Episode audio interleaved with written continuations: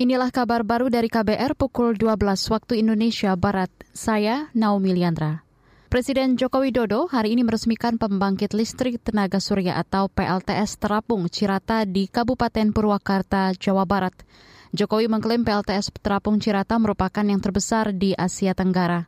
Jokowi mengatakan peresmian ini menjadi hari yang bersejarah karena Indonesia bisa mewujudkan mimpi membangun pembangkit energi baru terbarukan dalam skala besar kita berhasil membangun salah satu pembangkit listrik tenaga surya terapung yang terbesar di Asia Tenggara dan nomor tiga di dunia. Di Cirata ini sudah ada PLTA dengan kapasitas 1000 MW dan sekarang ditambah dengan PLTS terapung sebesar 192 MW peak. Ke depan kalau dimaksimalkan bisa menambah kurang lebih 1000 megawatt peak. Jadi, jadi nanti tenaga airnya bisa untuk energi hijau juga. Dan saya gembira Presiden Joko Widodo menjelaskan menyebut proyek PLTS Terapung di Cirata merupakan kerjasama Kementerian ESDM, Kementerian BUMN bersama PLN, dan kolaborasi dengan Uni Emirat Arab.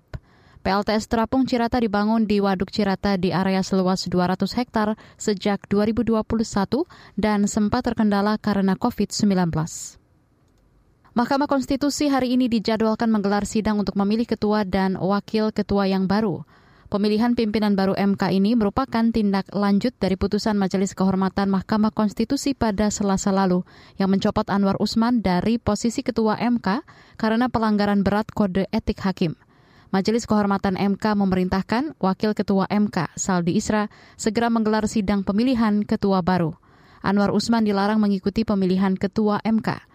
Rapat pemilihan ketua digelar pagi ini pukul 9 waktu Indonesia Barat.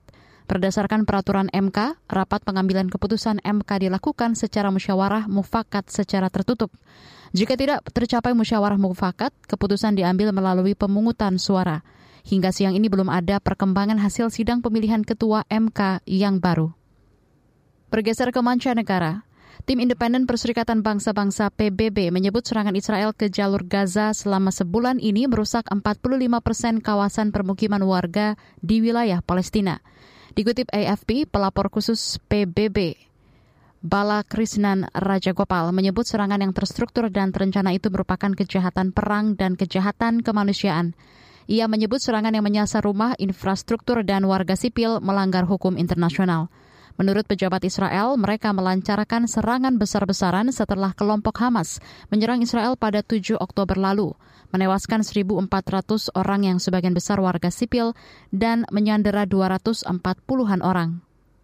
Sementara pihak Hamas menyebut serangan Israel ke Gaza menewaskan lebih dari 10.500 orang, sebagian besar perempuan dan anak-anak. Demikian kabar baru dari KBR, saya Naomi Liandra.